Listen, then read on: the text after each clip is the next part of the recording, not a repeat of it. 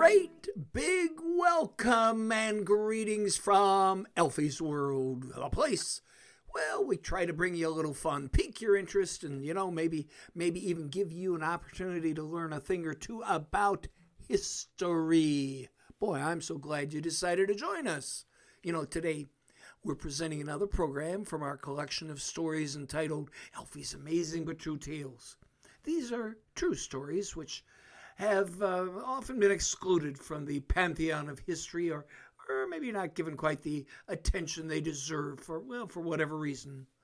My name is Alfy Wolfram, and I hope you enjoy our presentation. This is episode number 58, and it is entitled World's Greatest Rainmaker. Well, so kick back, relax, and enjoy. Question Has a Hollywood movie character ever been able to outdo or even equal its real life counterpart?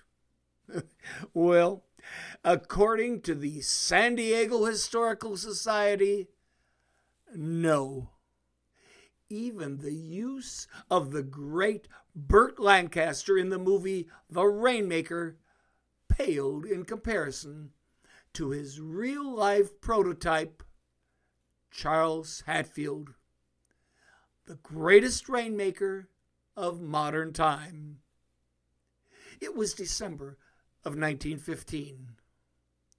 The city of San Diego was in the middle of a horrific drought. The Moreno Dam reservoir was less than one third filled, and the city fathers were desperate. Things got so bad that a delegation from the group who call themselves the uh, San Diego Wide Awake Improvement Club begged the city council to employ the services of one Charles Hatfield. Now, with years of experience, Hatfield had gained a name for himself as a rainmaker by filling up lakes, saving crops, and breaking droughts from Canada to Guatemala. He even boasted that he could clear up London of its fog and water the Sahara Desert. It was Charles Hatfield who made those San Diego politicians an offer that they, well, couldn't refuse. He would provide rain to San Diego for nothing, no charge. But if he could fill their reservoir, he would be paid $10,000. Now, that was, well, the equivalent of about $250,000 today. Well, with a wink, wink, and nudge, nudge, those uh, politicians agreed. Ah, after all, if he provided rain and didn't fill the reservoir, it would cost them nothing. Furthermore, the, the, the reservoir had never, ever been filled. And if he did succeed, his $10,000 fee, well, that was a fraction of what they would otherwise have had to pay for that much water. On January 1st, 1916, Hatfield went to work. Now, with the help of his younger brother, Joel, he began by building himself a 20 foot tower base. Now, over the top of this base, he put up huge galvanized trays that contained his extra special moisture attracting compound, the uh, composition of which was a highly guarded secret. He then began to coax, wheedle, and court old Mother Nature. By January 5th, it began to rain at the reservoir. By January 10th, it turned into a downpour. Five days later, it was still raining so hard they had to halt the Panama California Exposition at Balboa Park.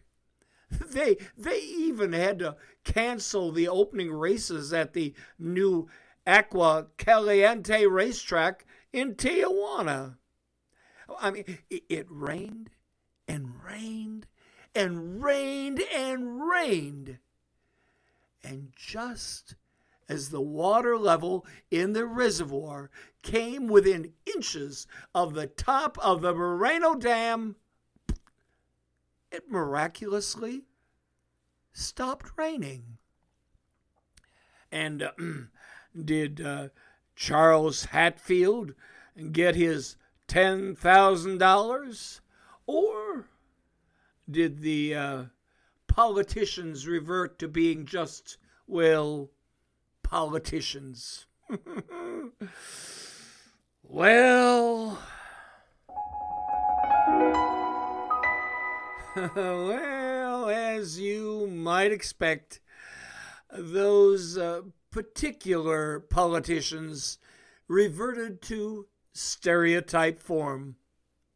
Although the Moreno Reservoir had been filled, the San Diego City Council adamantly maintained that it was done by an act of God. And besides, they insisted uh, there was no written contract. Well, that's when things began to happen. The nearby Lower Otay Dam, which retained the water in the Moreno Reservoir, virtually disintegrated, sending forth a 40 foot wall of water 12 miles to the sea. This massive inland tidal wave destroyed everything in its path. Fifty lives were lost, 200 bridges destroyed, and the train service, the primary link to San Diego in those days, was halted for 32 days. As for uh, Charles Hatfield, well, he was never paid a single penny. Now, the good news for Hatfield was that because he was not paid, the courts held that he was not responsible or liable for the damages caused by the bursting of the lower Otay Dam and the subsequent flooding. And uh, whatever happened to Charles Hatfield? well, he ended up taking his rain making secrets to his grave. But he will forever be remembered as the world's greatest rainmaker. And so it was. Both Charles Hatfield and Mother Nature proved that uh, making it rain was and is amazing and drippingly true. Hey, there you have it. Episode number 58 entitled World's Greatest Rainmaker. You know, it's part of our weekly series entitled Alfy's Amazing But True Tales. Now, each week, you know, we really feel privileged to present for your enjoyment and edification a brand new audio story from our collection of amazing but true accounts from history. Now, some of these narratives come from our book, which is entitled Alfy's Amazing but True Tales of American History and More. Did you know that as a listener to this program, you are entitled to purchase autographed copies of our original book, Alfy's Amazing but True Tales of American History and More at half the publisher's price of $13.95 or a mere $7 per book. Ooh, hey, did you know that includes shipping and handling anywhere within the United States? Well, for more information, merely go to alfysworld.com. That's A L F Y S W O R L D, alfysworld.com, and click on Alfy the Writer for more information. And now, I would like to thank the following for helping to make this program possible. First, Garrett Wolfram, our technical producer and supervisor. The late Irene Wolfram, principal editor and provider of Sage Counsel. Expert Publishing for their help in editing and publishing our book. Lucas Ganza Anna Waltz for the Parlor Guitar Magic Set. Herbert Boland for his Piano Mood Happy Four. Nenad Simic for Piano Transition. And finally, the thousands of readers who have supported our efforts from the beginning.